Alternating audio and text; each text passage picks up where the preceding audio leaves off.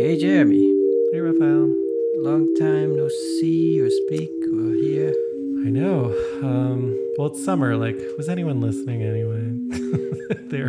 I mean, doing our poor thing. audience, they're all on vacation, just completely With bored, to dying to get back to work. And uh, I think they Mm. could have used a little of our help, but we let them down. I thought I thought we were like work motivation, so it would be unwelcome. It'd be like, ah, I feel so guilty. Wait, this was a guilt-free summer. Was it? Yeah. I don't know. Uh, but yeah, you, you had your surgery. I had cataract surgery. Yeah. So. Yeah. How did it go? Um, I think it went well. I had my first uh, doctor's appointment tomorrow post surgery. What, what was the date of the surgery? It was two weeks ago, Uh, August 10th. August 10th. So then Mhm. we were in Long Island. Yeah. Yeah, That's why you we couldn't be join. together. Yeah. Yeah. How was Long Island? That was really fun. And a bunch of friends stopped by, and it's it's fun because it's so close to New York. So uh, we made a campfire sort of thing, and uh, barbecue, and had friends over, and swimming, and yeah, Was it like, is it on the ocean kind of thing? on the bay side. So the the ocean is the Oh. Hamptons, and the bay side is a bit more affordable. Uh, the, the North Fork, still yeah. overpriced, uh, but it's near New York, so that's why. But uh, I mean, it would be probably calmer for swimming than the ocean, right? Like a little less rough. Yeah, I? I, I like some waves, but it, it's Hmm. the whole thing is I because my mom's from Brazil and we would go there often and they have such incredible beaches that the beaches here on the East Coast are fine, but it doesn't really feel like you're on vacation. That sort of feeling. Hmm. If you It's know like I there's, but it's not like there's garbage and stuff on the beach, is- it? Or it's is it private beaches? It must be, right? No. Why do Or you? big? Why are you talking about garbage? I don't know. It's Long Island. I Oh. don't know. I, I know that it's like ritzy part. So, but I'm just thinking near New Wait, uh, York. Wait, it's- what's what are you getting at? I'm not following. How does it compare to Brazil? Like, I mean, I actually I assume Brazil's way busier, um, and just like Brazil has uh, incredible beaches. Yeah, Yeah. I just that, that's what I'm getting at. Yeah. hmm So these beaches, what are they like? They're like normal. I. I think that you know, like East Coast beach, it's it's a little bit gray and uh, Mm. rocky, and Right, little little rougher, A little less bikini, little Yeah. more yeah, exactly. Yeah, little more khaki shorts. yeah, exactly. That's cool. Still, I mean, um, still probably a little rel more relaxing than being in the city for August. yeah, uh, for sure. I think New York City is a bit too hot July and August, so it's nice to escape. And uh, but I I think the last few years with the lockdown and having the dog and we got a car, all these things motivated us to do vacations on the East Coast, like everything, anything we can drive. Or we went to Georgia, we went to Maine, Georgia, the state. Mhm. So anything kind of within one or two day driving distance, and it's all fine. But I prefer going abroad and uh, having more Well, you- interesting food and that kind of thing. but you did go abroad. I, I thought you went to Germany as well. Yeah, but I'm talking about summer vacation with the family, Mm. with my wife. Not work. Yeah. I got it. Yeah. Yeah. No, th- that's Um, part. I mean, you you had that thing with um, Kristen where you had to agree not to do vacations tied to work because you're like, well, my ticket's already paid for, so let's go together. Yeah. Yeah. And so But this year, Christina came to Germany because she part, partly did the exhibition design, so she had to see it. So that was one trip, and then she came along to Japan, but there's a huge time difference, and I was very busy, so it's not really vacation. Vacation. Hmm. I mean, it works. Uh, we- Kristen and I were in Paris together when I was uh, showing. I talked about that last time, but it worked because like there's like a couple days after, but the you know, of course, the days leading into a thing is not really very fun. Yeah, yeah, yeah. No one wants to be around you at that time. yeah. But so this Uh, trip to Germany, uh, I just yeah, what went. was that about? I went for three nights. It, it was uh, we did it. My exhibition at Museum Folkwang was at its end. So it was the last weekend. So they had a thing. They do a summer night, and then the museum is open till midnight. And they had all kinds of. They had karaoke in the main hall of the museum. They had concerts in the park by the museum Hmm. and everybody walked around and th- there were DJs and it's a, it's a it's a very mixed audience from young to old but very lively and we did a BYOB as well. in Uh, the in the museum itself, or yeah, somewhere? yeah, exactly. Oh, cool. So it was kind of cool because the museum is so carefully curated and and very spacious. So there's always a lot of work between the the works. There's a lot of room between the works, and then the BYB was like felt like a, a grungy artist run space in the middle of a fancy museum. That's that's how I would describe it. Kind of chaotic and uh, nothing's perfect and there's cables everywhere and that Yeah. feeling. Yeah. For our novice listeners, a BYOB is uh, bring your own beamer. So it, Yeah. Raphael invites. I, is it invitation only or is it open call for? It's up to days? so it, it, it's it actually the first BYOB was in Germany and in the Netherlands and Germany instead of the word projector we say beamer because it beams light. So we said bring your own beamer. Um, because then it's BYOB like bring your But own. if it was in the. United States, people would bring BMWs, right? Yeah, that's okay too. You can bring a BMW. But the the whole idea when we did the first one and then afterwards we're like, this is a cool format, so we should open source it and everyone can do a BYOB. And so there's not really rules whether you make it invite only or Mm. open call. But in my experience, the artists are more excited when they feel invited. And then if people come along spontaneously, it's okay. But not that many people walk around with a projector thinking like, "Hey, there's an event over there. I might as well Yeah. use this. It's in my bag." So I don't think the open call thing makes so much sense. Of course, you can say it, but if a museum or a, space says it's open call, if you're willing to participate, I think you're going to be in touch. You're going to be like, "Hey, is it okay if I come? I want to be sure because I'm bringing an expensive machine." And Mm-hmm. yeah, Are, are are projectors still expensive? Do you own? I used to own one. And I don't yeah, know but where it is. but you know, it's it's not Yeah. like carrying um, a notebook or even a laptop that that you might have by. You might be carrying a notebook by accident and be like, "Hey, Yeah. there's a notebook event. There's a laptop event. I'm going to join, or a phone event. Yeah. That's something you have with you, or an iPad." I do I do remember seeing like prototypes for phones like maybe ten years ago, and in the future will be they had like projectors built in. Well, it is a cool idea that, and the same back to the Vision Pro, this idea that the computation can happen on a really small device, but the input with Mhm. your hands and then the display need to be as large as possible. And so projection would be one way to do that. Well, that. the most recently I did see projection come back as a phone interface. It, I don't know if you saw it, but it was this little kind of like a clip by this company called Human, I think they're called or something like that. oh, I think I saw the preview for the trailer and we are like, this is going to change everything. And I was like, oh boy.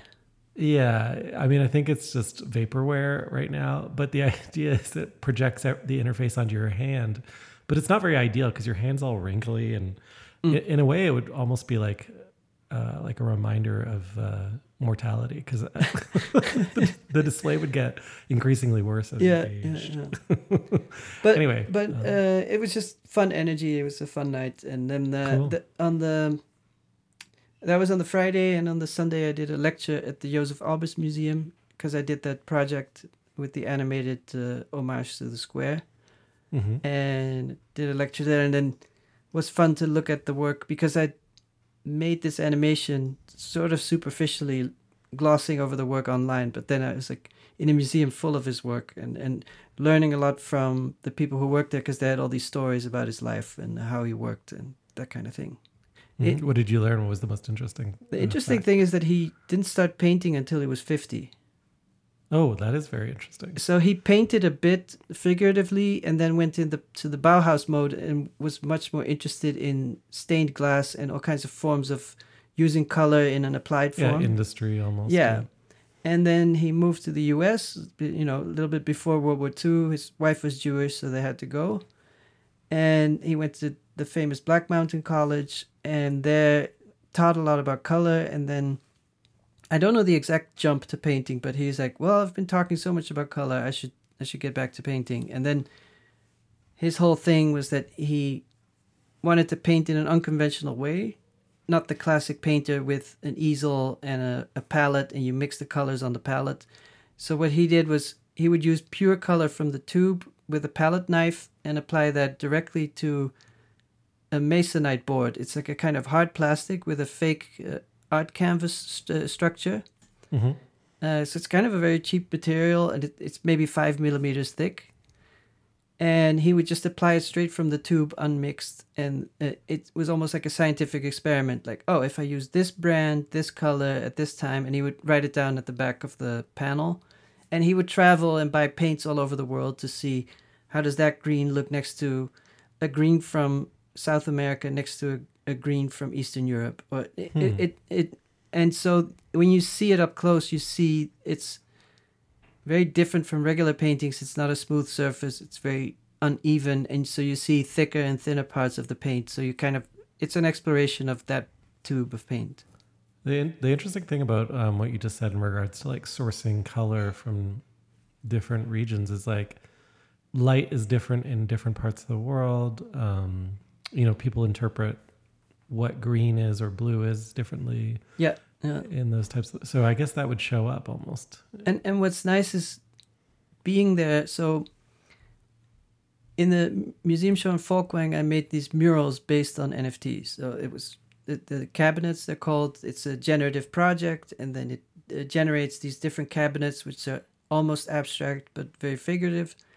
And then Carla Distelhorst is a painter, and the curator found her, and she was hired to execute the murals. And then, because she did that very well, I was like, oh, let's do some tests on canvas for my own work to see. And so we had been talking about painting on the Saturday, and we're in her studio and comparing, like, why does this gray look so different next to the, uh, all these details? And then you go to the museum, and we were walking around, and then you look much more intentionally at the work after you do that. Mm. It's like And- if if you're into cooking and uh, and then you go to a restaurant, you you have a much more right. You're awa- tuned you have a higher awareness. Yeah. Is this why um, we did have one phone call between our last uh, recording and today? But you mentioned to me that you're going to start painting. Is was this some of the inspiration? Are, you- are you still thinking about that? The whole the whole conundrum, I think, is um, I was always very proud that I could have an art practice without a studio. Mhm. Uh, That was one of the things. But then the lockdown happened, and at first, Christine and I stuck together in a loft apartment, and we made it work, and it, it's fine. One year, then two years, three years, and you know how that is. And mm-hmm. I kept thinking, at some point she'll get back to work, and she'll be at work at least two, three days a week. It'll be hybrid, and then she got this job, and the company is in Washington, and she's here, so she's gonna travel a bit, but not that much. It's it's like you, like you're mostly at home. Mhm. And then I was like, I need a studio, but the studio in uh, New York is so expensive unless you go to the Bronx or very far away. And so I kept postponing it, and then I just needed more reason than just my own comfort. I think I'm the same as you. Like, you were living in Toronto, you should have rented a studio. I think Yeah. if you look back, you could have afforded it. You you could have Yep. done it, but Yep. you won't you won't give yourself anything that's just for your benefit. Like you'll think it has to have a, a higher purpose or something outside of you, right? Like-. I'm not joking, but that's I investigated it, but I, yeah, I decided against it because yeah, was like, because maybe it's it's Mhm. it's fifteen hundred a month, two thousand a month, some ridiculous amount that you're like, oh, we could use that in a much more um, blah blah blah blah blah.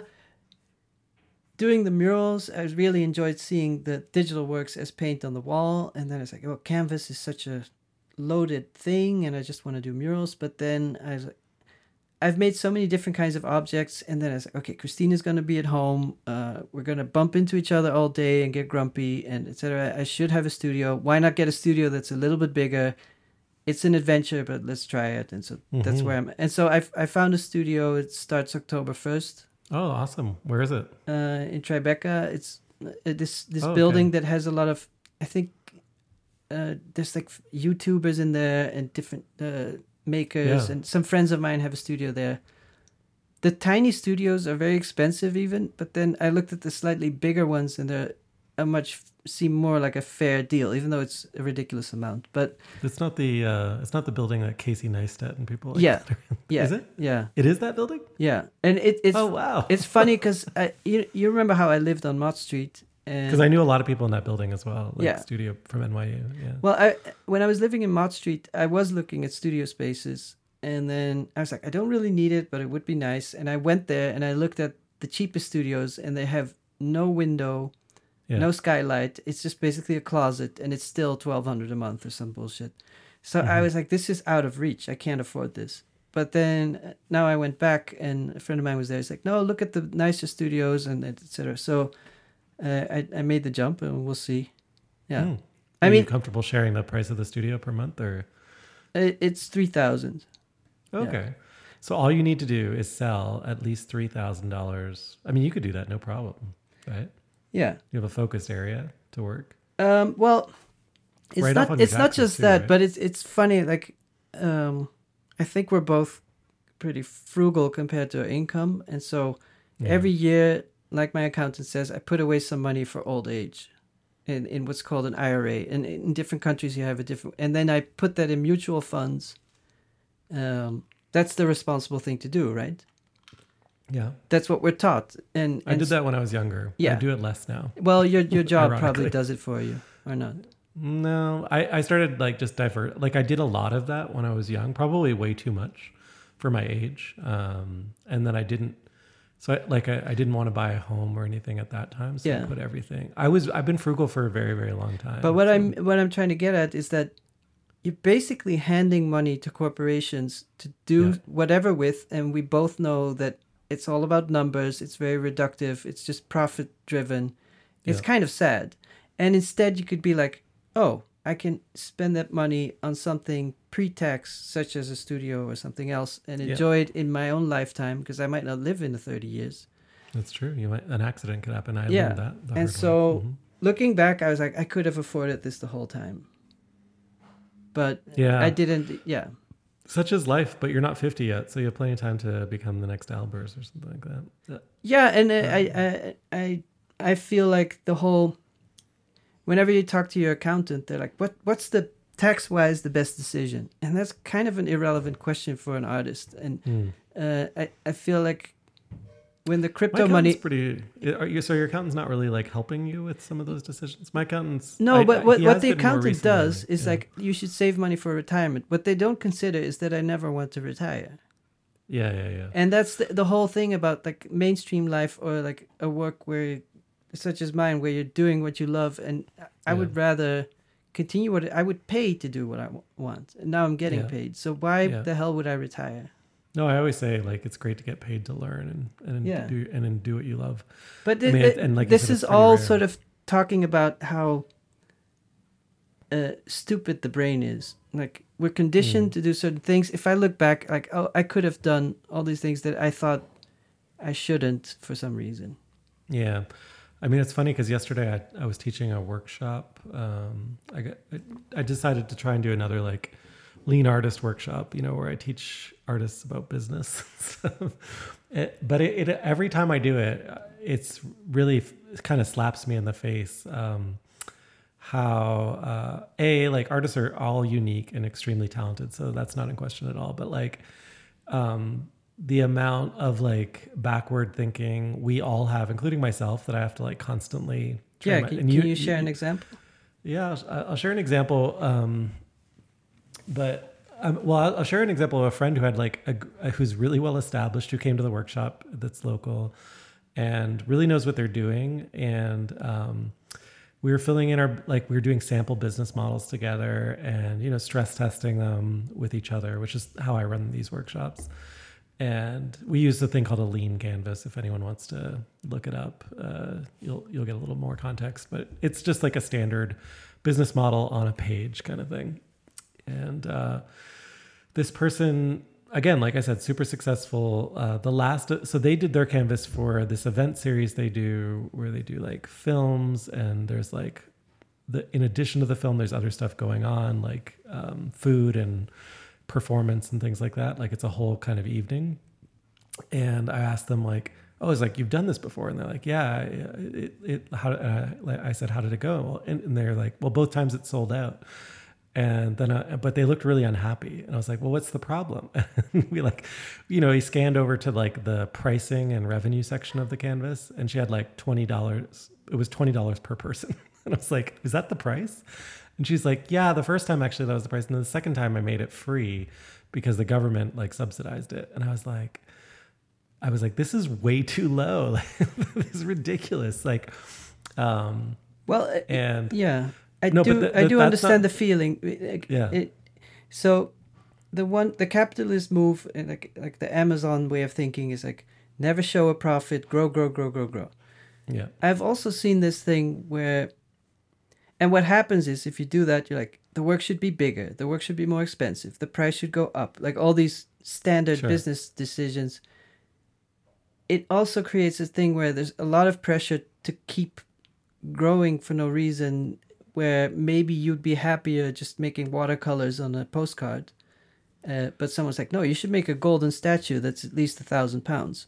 Well, the reason she was unhappy though is because it was like unsustainable. Those were her words. She's like, "This Okay. is unsustainable," But- right? Like, but and she's trying to be full time, you know, at her practice. Yeah, yeah, yeah. After years working for other institutions, and so I was like, I was like, "How much does it cost to go to a regular movie, like not yours, with all this extra stuff?" And she's like, "Well, yeah, I guess it's like seventeen or eighteen dollars." I was like, "Yeah," and it sucks. Yeah, And, but I, uh, I understand that the the logic. She's like, if I raise the price, maybe no one shows up. maybe, but I, the you know the, the you, you wouldn't know unless you tried, right? So- No, but the, the the other thing I was getting at is that, That's what I'm talking about, though. That's that's the thing that I because when you said I that I, haven't, but had the, this studio, idea of right? applying normal business logic to art sometimes it doesn't work. Like, I knew Yeah. this sculptor who maybe ten years ago was doing very well, was riding a wave, and was just making more money than he needed. So he's like, well, of course I should reinvest. So got a huge studio in Brooklyn, had a staff of six or seven people. Mhm. He's a terrible manager, of course. He's an artist. He didn't know how to communicate to the staff what to do. It was a disaster. And then the market dried up and he had spent everything and now he Oh, has to do odd jobs to keep going. And he told me like, "Oh, I wish I'd just bought an apartment, then I could have kept going with my art practice." And Yeah. so there there is there's different ways of going about it's very hard to have a clear answer. No, it's true, and and that's and that's why I say everyone is unique, and every every problem I encounter, and the reason I love working with artists on this type of thing is that each one is a little challenge and puzzle, and I mean it's real lives, and I don't mean to make it sound diminutive. It's like really important to me, and to them obviously. But it like what is remarkable every single time is that there's no easy answer, like that it is that complicated for I mean, everyone, and There, there is and there isn't because there is also you can be in a certain way of working where you figured out a steady way of exploring your Mm. artistic intent with limited means and you can think okay the the, the weather's going to change there's going to be storms there's going to be wind in my back and there's going to be rain and sunshine all these things but the way i work is kind of steady and i can persevere because it's it's modest and it's humble and um, not everything has to become a giant project. No, yeah. I prefer in business, there's this concept. I don't know if you've ever heard of it. Have you ever heard of the horizons model? No, It's like, uh, it's really, really simple and it will sound familiar to you as soon as I, you know, every business like turns everything simple and makes it complicated into like some kind of like saleable consult, you know, consultant language. Um, but basically, it, it's very simple. Like there are three horizons that you should be kind of working on at all times. And the first is like your core business, whatever your core practice is. You got to keep that going, right? In some way, because that's what keeps the lights on. That's your bread and butter. That's Horizon One. It's like one to three years of uh, like out. Like you could you could know for sure that it's probably going to be around over the next three years. Horizon Two exists because businesses know that any opportunity that's or business model that's true today and for the next three years might not be true in 10. And so around five to seven years, you're supposed to start to think out a little further out, like on that five year horizon. You start thinking of what you might be doing in five years. And so you start to build. how does that apply to artists? Well, you start to build, learn new things. Like even in business, they'll talk about learning yeah, new I'm not so sure about that one. Well, let me just finish. Okay, And so it's like you start to learn about you know how you might improve the revenue of the core business on that cycle. And then there's a third horizon. So that's so you start to do research on horizon 2, build new capability. And then horizon 3 is like disruptive capability. So with it like you think 10 years ahead, what could I do now that would put me uh, and they, these are bigger bets. but Like I don't do understand how you apply this to art. That seems Why? You do it all the time. I'll, I'll sh- like I'll share an example. Like you're just starting painting. Are you going to rely on painting tomorrow? no, but I I don't understand how you would take that. Like, where's the market headed in ten years? And these kind of decisions. You're just making. It's not the, work. market. I mean, basically, I think the way an artist would apply it was like the you know, and you see it. I think I've seen you do it a lot, even with NFTs. It's like I'm going to try this new thing, but I'm not going to stop doing the thing I already do. Like I'm Yeah. not going to drop my gallery just because I have NFTs. And then eventually you transition to the new thing if it works out, or if it doesn't, you Yeah, go try another. but I do think it's NFTs is a good example because of Yeah. course NFTs were aligned with things I was doing before. yeah, And so the artists that did well with NFTs are artists who probably were making code based work. That's probably, or maybe motion graphics. Like those are the artists that did well. So it was a technology that fit them. It's not like you were a sculptor and NFT comes along and it's like, oh, I'm going to drop my sculpture studio and I'm going to become a code wizard.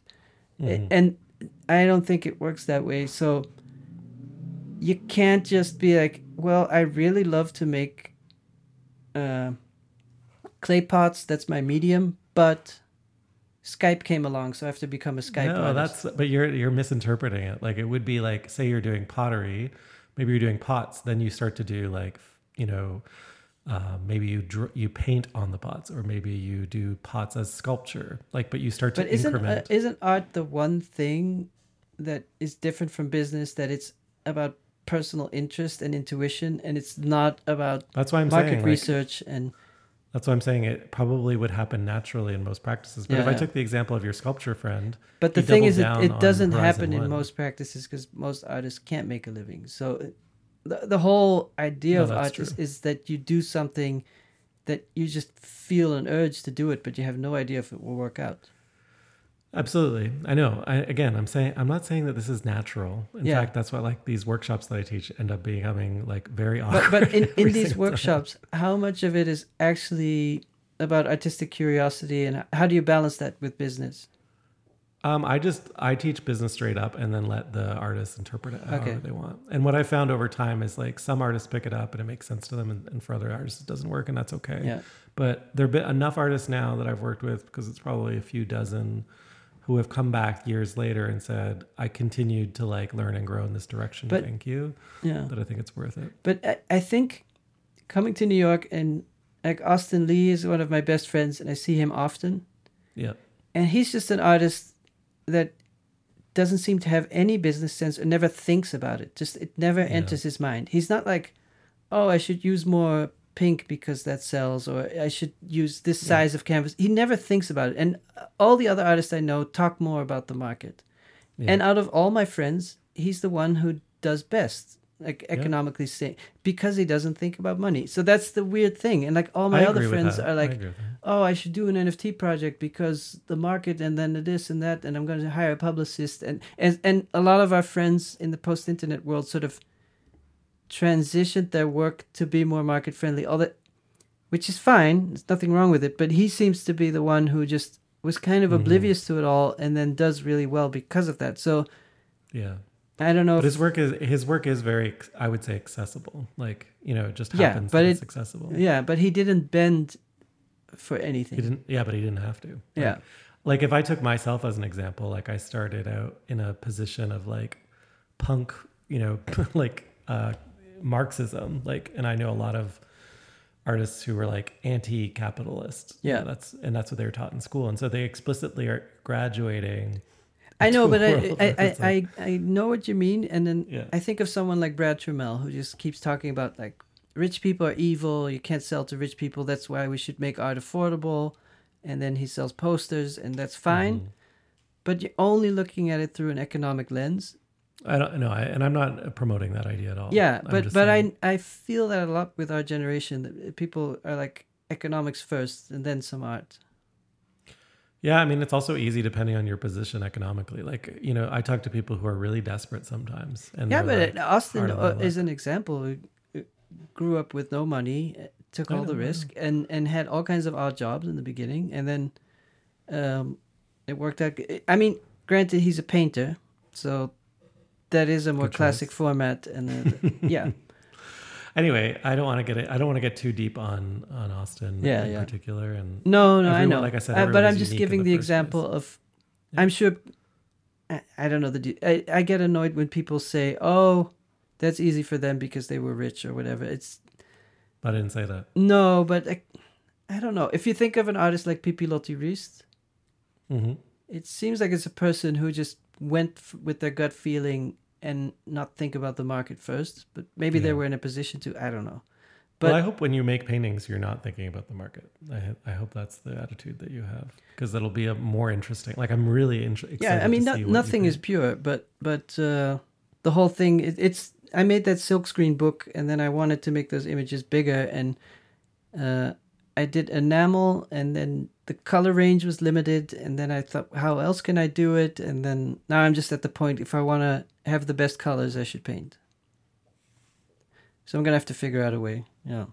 hmm And it'll have to be oil painting. The only thing is like Why? it's toxic. Well, isn't that the best color? No. Oil? Not necessarily. Depends better? on what you want. Hmm. I, What- what I mean, the brightest colors I think are with acrylic. So Hmm. Interesting. I think it, with oil you get a more classic feeling, and with Yeah. uh, Um, my Kristen, my partner, everyone knows what you, but uh, she was a painter. Uh, but she's just always told me that if you really want to get the vibrant color, you have to go after oil. But I, Mm. maybe I'm maybe she's wrong. I mean, I remember my brother. I think maybe more the up, I nuanced was- color. I think if you Yeah. want the most nuanced, that probably oil is good.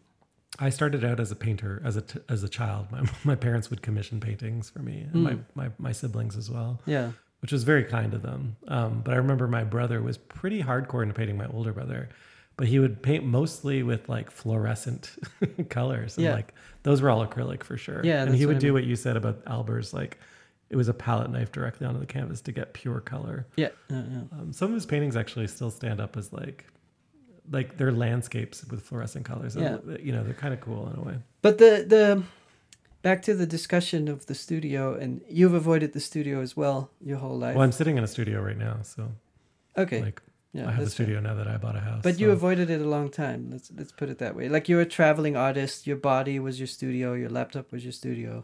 Yeah, but now I can like leave a mess out. Yeah. and I don't have to put things away. But uh, so the whole the whole thing of, of being afraid of change, uh, uh, we'll see. The whole thing for me was that all my work comes from this limitation, and and Mhm. being on the road, and uh, everything comes Mhm. from a compact. Everything comes from instructions that manifest themselves in different ways, and so a studio is a completely different dimension. Mm, maybe without constraints, you'll end up making like dog paintings or something. Like, um, maybe you need those constraints. Yeah, yeah. So I'll find out. Yeah. That'll be interesting. Yeah, Yeah. what I do hope, I hope I visit though, and it's like a complete mess, and that, Well, don't like- count on that. Yeah. yeah, like if I come in and it's like a clean room, I'll be very disappointed. Well, then prepare to be disappointed because there's no way it will be a mess. Oh man. I guess that like it won't um, be the Francis Bacon type studio. No. Yeah, I just want to see like frustrated Raphael with like crumpled And I'm- paper on the ground. I'm smoking and drinking cappuccinos. exactly. God damn it! yeah, this color is not green enough. exactly. Green I splashed all over I cut off one ear. Yeah. yeah, exactly. the paint's driving me crazy, Jeremy. That's what it does. It's like Yeah. a Kramer effect or something. Yeah. anyway, But uh, uh, how luck to you. your eyesight now? Um, well, it's still recovering. It takes like six weeks to kind of settle in. So what what still might need exactly does that mean? Like I'm curious from a since we're artists, what is your the difference in perception in one eye and the other? Well, one thing that might be fascinating for you to know about is that mu- that the color is different in both eyes. Um, so Okay. The color it's much- temperature? yeah, color temperature is much bluer in the new eye. Yeah. Um, the other thing is it's a different focal length, and so things are not the same scale. So I have like Oh, that's crazy. I can zoom in on things. And is is that permanent? um, yeah, that's permanent. Because they, they Um, added a new lens, basically, an artificial lens. yeah Yeah. yeah. Um, but it's it's because I wear glasses for the other eye too. So that's like a there's a magnifying glass in one of the other eye. Hmm. You know, so I, until I get new glasses, I won't really know. They said my brain will probably figure it out, but it might not. So your So glasses are good. going to have a different focal length in each each eye. Yeah, one will be close up and the other will be far away. Kind of. Oh wow! Yeah, my my Uh, dad uh, has, um, you know, he, at some point he needed reading glasses, and then it's, he also needed glasses for far away, and he just has two different contact lenses. One is, for, and your brain kind of figures it out. Yeah. So in the best case, like this operation will my eye will be 2020 at far range without glasses, and I might not even need glasses. I just wear fashion glasses maybe or sunglasses all the time. Um, but that's I don't know if I'll I'll hit that. Like not everyone gets to have 20/20 vision after this operation. Yeah. In theory, I should, but um, I don't know yet. And uh, did you feel scared going into the surgery? It was like yeah, everyone told me it was going to be easy, and I'd already done a surgery, so I was like, it'll be a piece of cake after that, like vitrectomy, which is a much worse surgery. And everyone, all the doctors that heard I had already had a vitrectomy laughed, like, oh, this will be a piece of cake, no worries. But it was still traumatic. Like, there is that, like, and I'll tell you the most dramatic thing is just before like they made an incision in my eye, the doctor's like, keep your eye focused on this point, and he like pointed at something, but immediately as he started to like you know, cut into my eye and stuff. Oh, so my- you you weren't sedated, no, you're oh. not. allowed- You're not. No one really is sedated for this. just So, local but anesthesia. Yeah. But if if someone is moving things in your eye, you can't stay focused on No. a point. So like it might, you know, vision. I was really focused, but my vision was kind of drifting. I'm like, oh no, I don't. I'm doing a bad what if. I move too Yeah. much?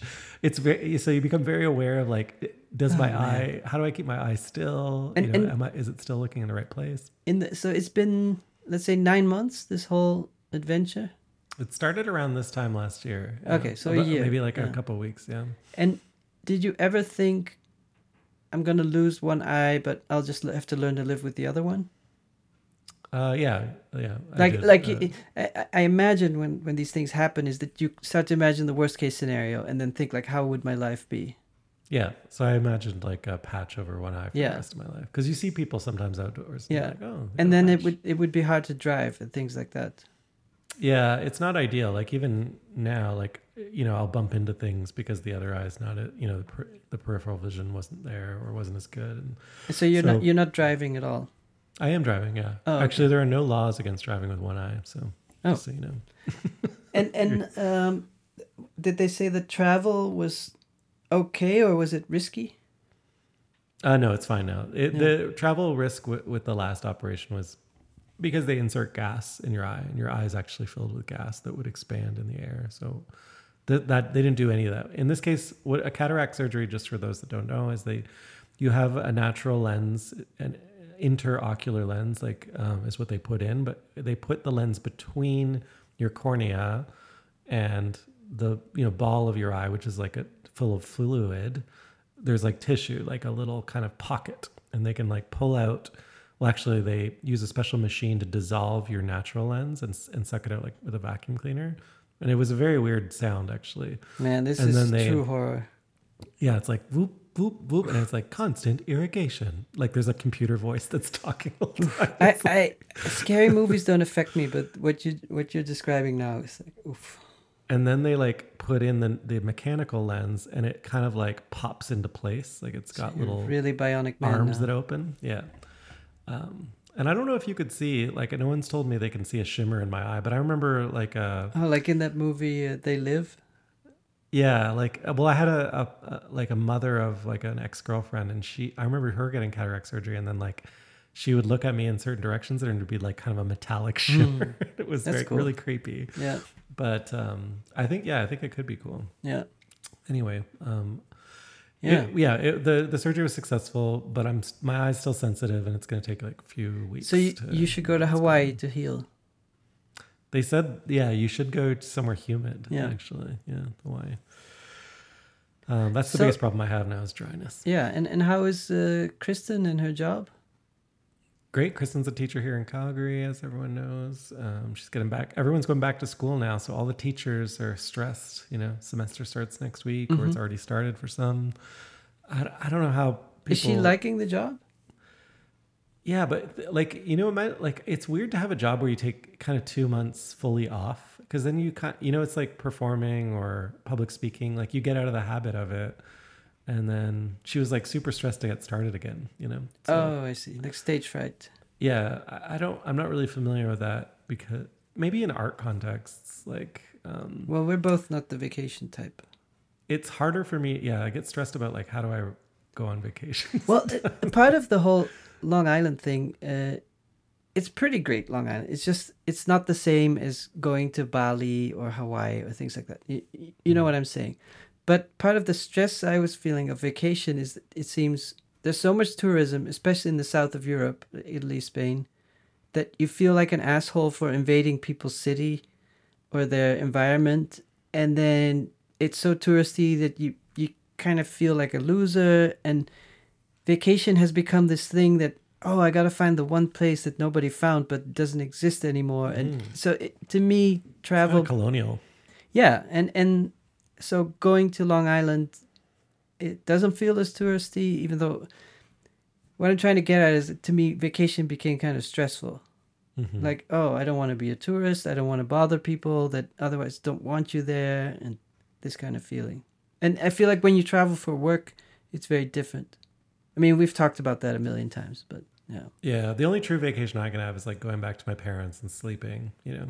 Mm. And I don't know if that's even true anymore because they're getting older and it's like they're kind of stressful to be around. 'cause yeah that's they need more help yeah yeah.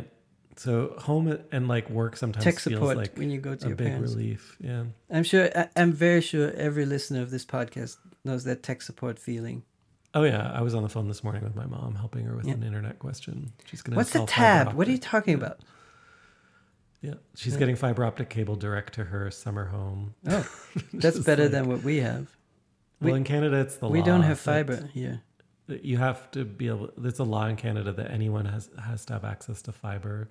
Um, they have laws so- in canada we don't have have laws those. about like access to information Yeah. because they don't want the poor people to not have the internet. Yeah, yeah. and- But it, in the United we, States, it- like, even in New York, our building yeah. doesn't have fiber. So Really? yeah, Well, yeah. In the countryside, you can get fiber here.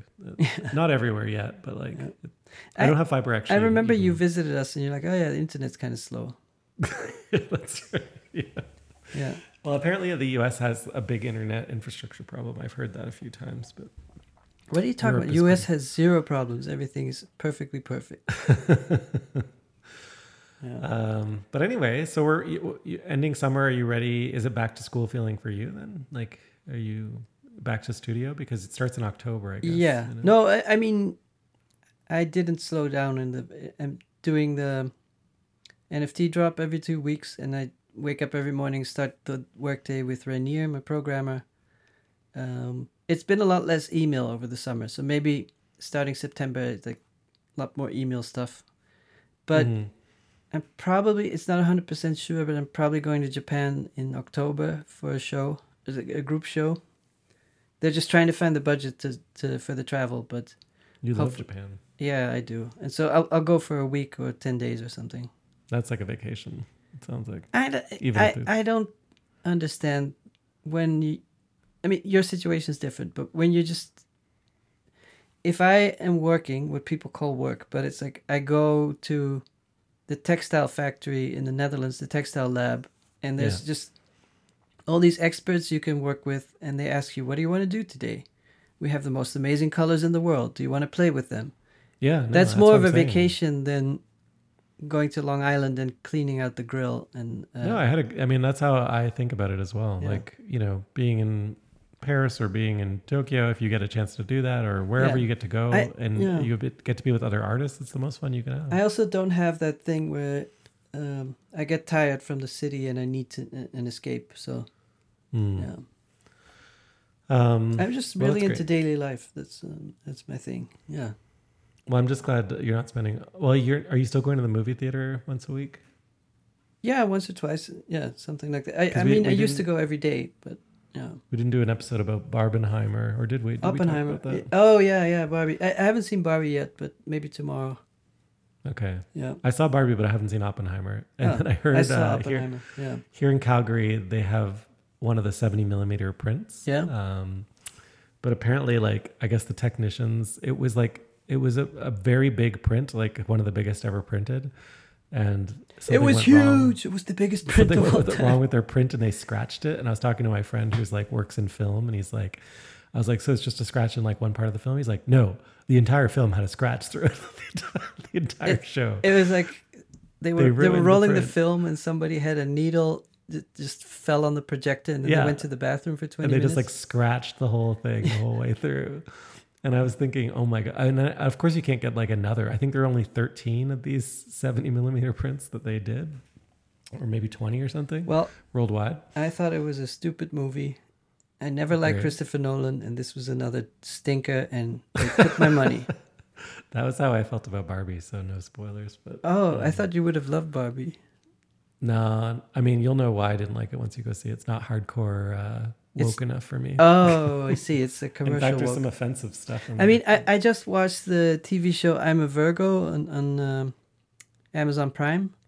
It's Mhm. it's the director from Sorry to Bother You, but it's it's the first season of a show, oh, cool. and it's also like a Marxist communist film. But it's just very hard to watch because it's on Amazon, and you keep thinking, why are we watching a communist manifesto on this shopping network? It's Yeah, really weird.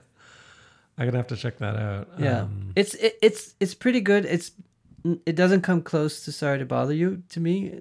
It's but it's pretty good and it's it's a good, you know. It's fun and it's still edgy, but I don't think I think Sorry to Bother You is a masterpiece and this was like okay, but um it's just really weird seeing it on Amazon Prime. It's just I, I can't get over that. hmm Well, there's. Uh, I mean, I think we're we're in for like a winter of like entertainment drought. Or Well, there's so many lots of- good classic movies. I, I don't see any Well, problem. of course. Yeah. And um, Bless you. I've been going to stand up comedy more again. That's been really fun. oh, great! Are you going to where comedy cellar and stuff? Yeah. Because I'm going to start going to stuff here. Some friends are doing like open mic shows. I mean, and it's like it's just the best. I think when you go to Comedy Cellar, uh, the coverage charge is fourteen dollars, if I'm not Yeah. And you have to buy two drinks, but you know that's okay. And then you see five or six people doing 20, 25 minutes each, and not everyone is the best, but a couple are amazing. And back to that price range, like going to Barbie is twenty one dollars plus convenience fee, whatever bullshit yeah. ends up being whatever. That's amazing, no? You can see five performance for fourteen dollars. Yeah, it's pretty exceptional in the world actually. Because I Yeah. think normally you go to a smaller comedy club, like if you go in Toronto or you went in Calgary, and most of the comedians are performing for other comedians because they're like workshopping. Yeah, their work. But in New York, there there are comedians probably at the comedy cellar that are just there, but it's mostly like regular people that line up Yeah. outside and and I've seen a comedians are still couple. workshopping. It's it's funny. You start googling stuff, and so you see a couple that have their own Netflix special, but they're, they're like pretty big names, and then you look at their ticket prices when they do these big Yeah. theaters around the country, and it's like three four hundred dollars for one Yeah. performer instead. Yeah, I think it's really one of the legendary venues in, in terms of my experience. I know there are like venues like that in LA too. Yeah, I haven't been to any of those, but um Yeah. Yeah, you're lucky to be near there. I yeah that place. and, and and i mean there's something about uh, unfiltered creativity by one person and Mhm. so that's kind of nice like not something that's too thought out and uh, it's a pure art form for sure. yeah Are comedians still complaining about like uh all the political correctness? Because I'm kind of sick of hearing no about the, that. uh, for, for a while it was a lot about covid and about uh, wokeness but Yeah. that seems to be much less Thank goodness. There's so much more to talk about.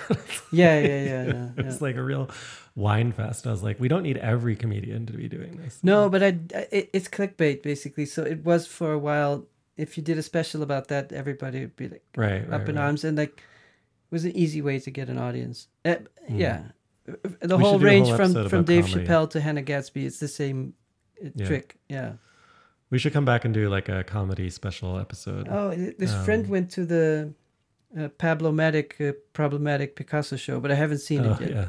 I heard it was terrible. Yeah. Like it's not a it's not a good curator yeah, a curation is not easy it's not you can not just be like okay i'll try it once and it'll be great But I think it's that the show was very shallow. Like it was very surface level. Well, that's what I'm Um, saying. Like, I think curation is not easy. It's it's the Yeah. same with anything. Like, uh, imagine a curator being like, "Yeah, I'll try this stand-up comedy thing." Yeah, are you excited for any? Um, the fall shows should be have been announced now, right? In New York, the openings. Uh, are you excited for any? Let me let me open it up. I don't know what's going on, but um, I think there's gonna be some cool shows at MoMA.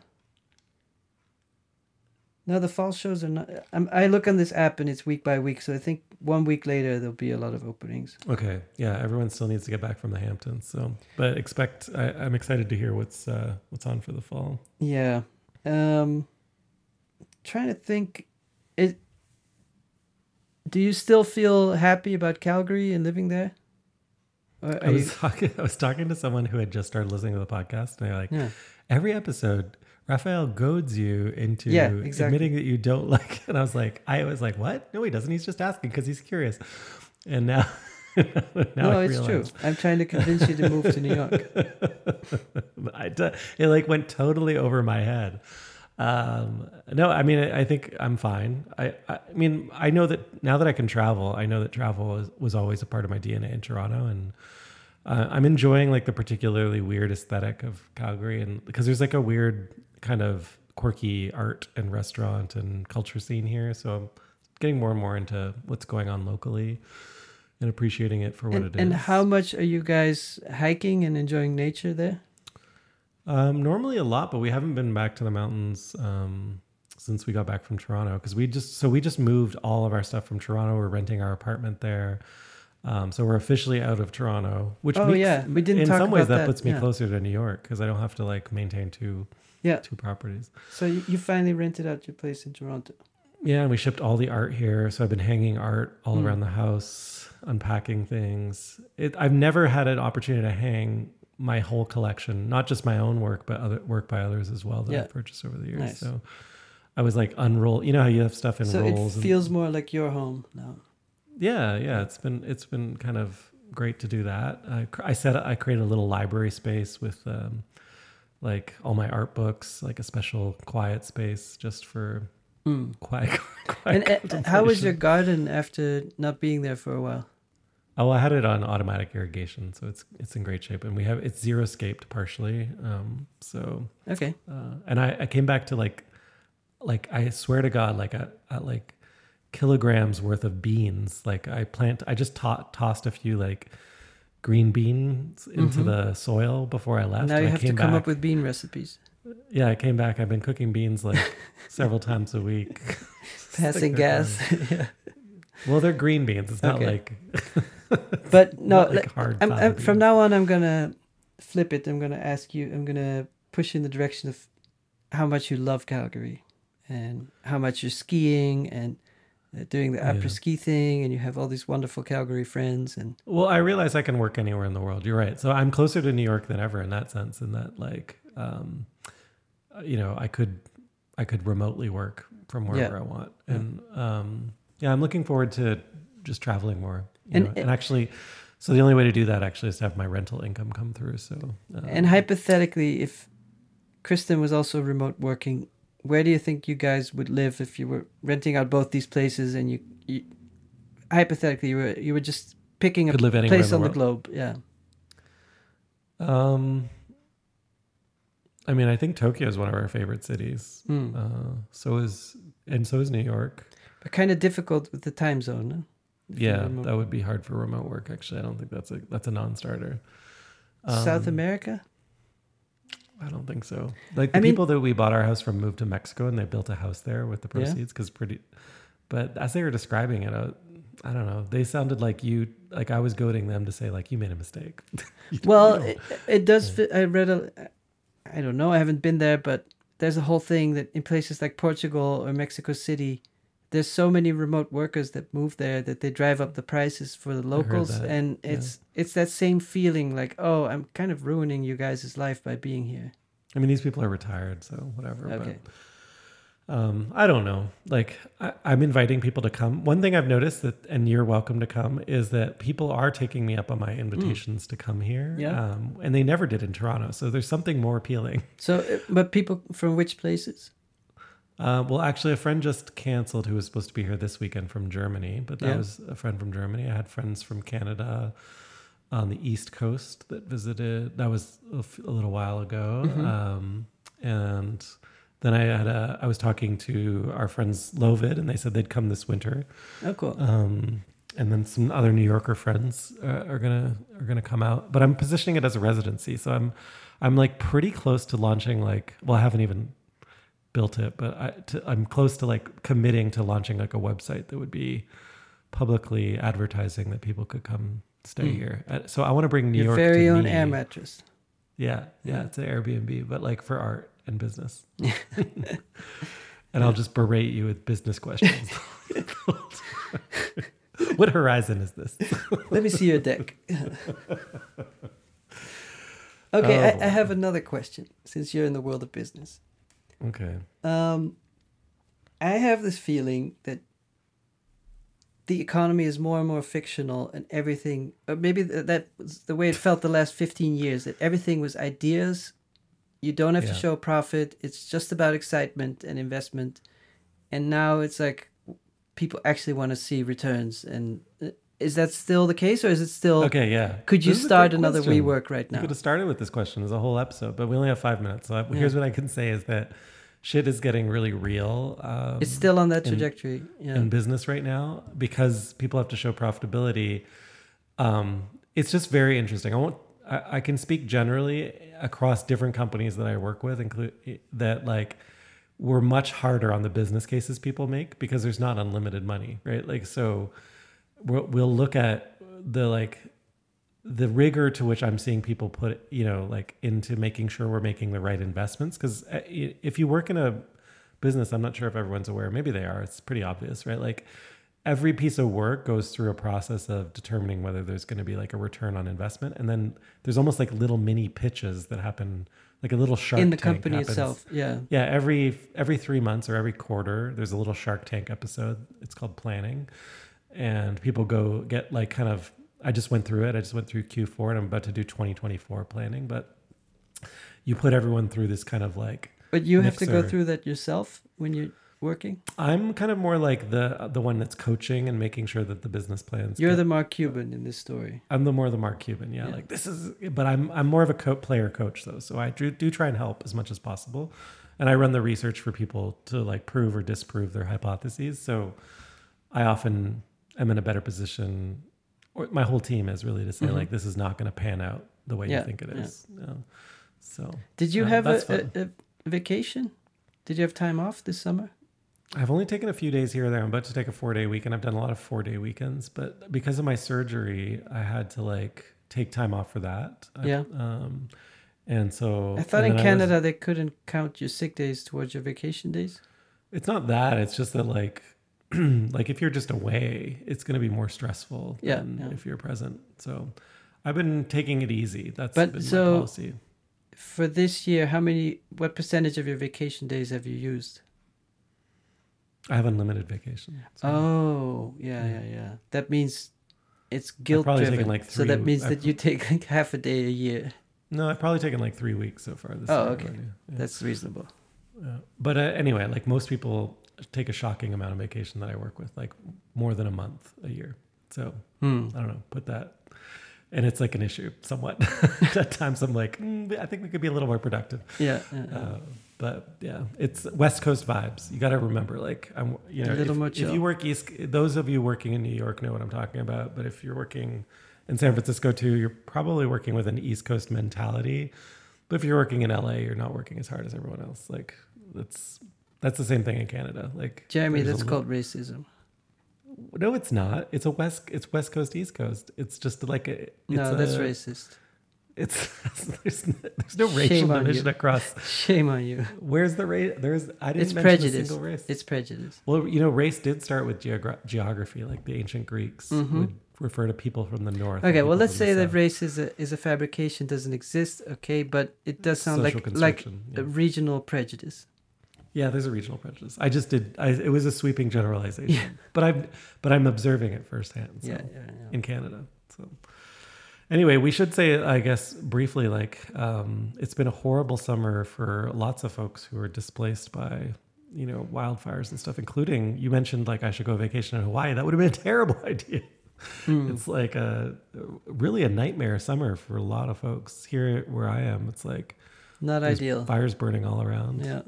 It's like we're living in hell. So go to your studio and make your fancy paintings, Raphael. Start smoking a pipe. It'll be like you're the dog in the "It's Fine" meme, sitting with your tea and a, a green painting. well, let's let's call it gratitude for the fact that things are yes, okay, that's so a good if attitude. if anyone uh, should be grateful for the situation they're in, it should be me. Are you grateful? Yes, I am. Especially I'm when I hear your stories about uh, surgery, I'm like, it's hard to realize how lucky you are when you do when your health is okay. I would say that like most of life is luck, and then every once in a while you experience life as it is. Yeah. you know, and, And- that's why you should be grateful. And and the whole when I think about uh, privilege, I always think about health is the biggest privilege. It's really just a lottery. Yes, and that's why they always say youth is wasted on the young. Well, but we, we should try to be grateful. Yeah, hmm I'm super grateful. yeah. I mean, you must be you you must have come to a realization how precious your time is and things like that. Yeah. But I'm grateful to our listeners too. I've met with a bunch of them over the summer, all of whom have pulled out vintage Good Point swag when I've seen them. Like someone, Oh wow! someone was like, "Look at this," and then they pulled out of their knapsack. They had uh, They had the the crop, on. the discontinued crop top, Yeah. uh, which I can't bring back. It's that was a one-time Uh, only offer. that makes it all the more special. and we someone broke their mug, and they were like, "Oh, could you make the mugs available?" So thank you for asking. We the mugs are available as our shorts, but it did get me thinking that we should create like a. We haven't done. We should create a new line. We you know like Okay. seasonal Yeah. line. I'd love to see a new Good Point shirt or something from you, a piece of swag. Hmm. I got to pay the hosting fees. Did we do mouse pads? No, that would be cool. Yeah. Yeah, because I'm using a mouse pad right now, and it's some, you know it's a corporately branded one, but I would. We could just have a mouse pad that's filled with points. Don't give it all away. Yeah, Yeah. so we'll have a competition, a swagathon. We should have a points program for Good Point, and then uh, see who who has the most membership points or something like that. How that. would you collect points? What would you do? You'd The blockchain. Oh, so would it? You'd have to listen to the episode, and the blockchain would be like, it would verify that you listened, and you earn a point. Exactly. Just Oh, this, love the that. same way that blockchain would revolutionize healthcare and education and all these things. Yeah. Hmm. Okay, you figure that out. Yeah, no problem. Get on the phone with Rainier. No problem. Okay, well, thank you everyone for listening. Um, actually, I'd love to get back to field recordings too, and and re And like questions. it's back. You know, yeah, back Yeah. to questions, back to school. Let's get Let's back get back to, the- work, guys. Yeah, back to work. Let's do this. Um, Yeah. yeah. All right. Thanks, everyone. Thank you. Bye Bye, bye. Ralph.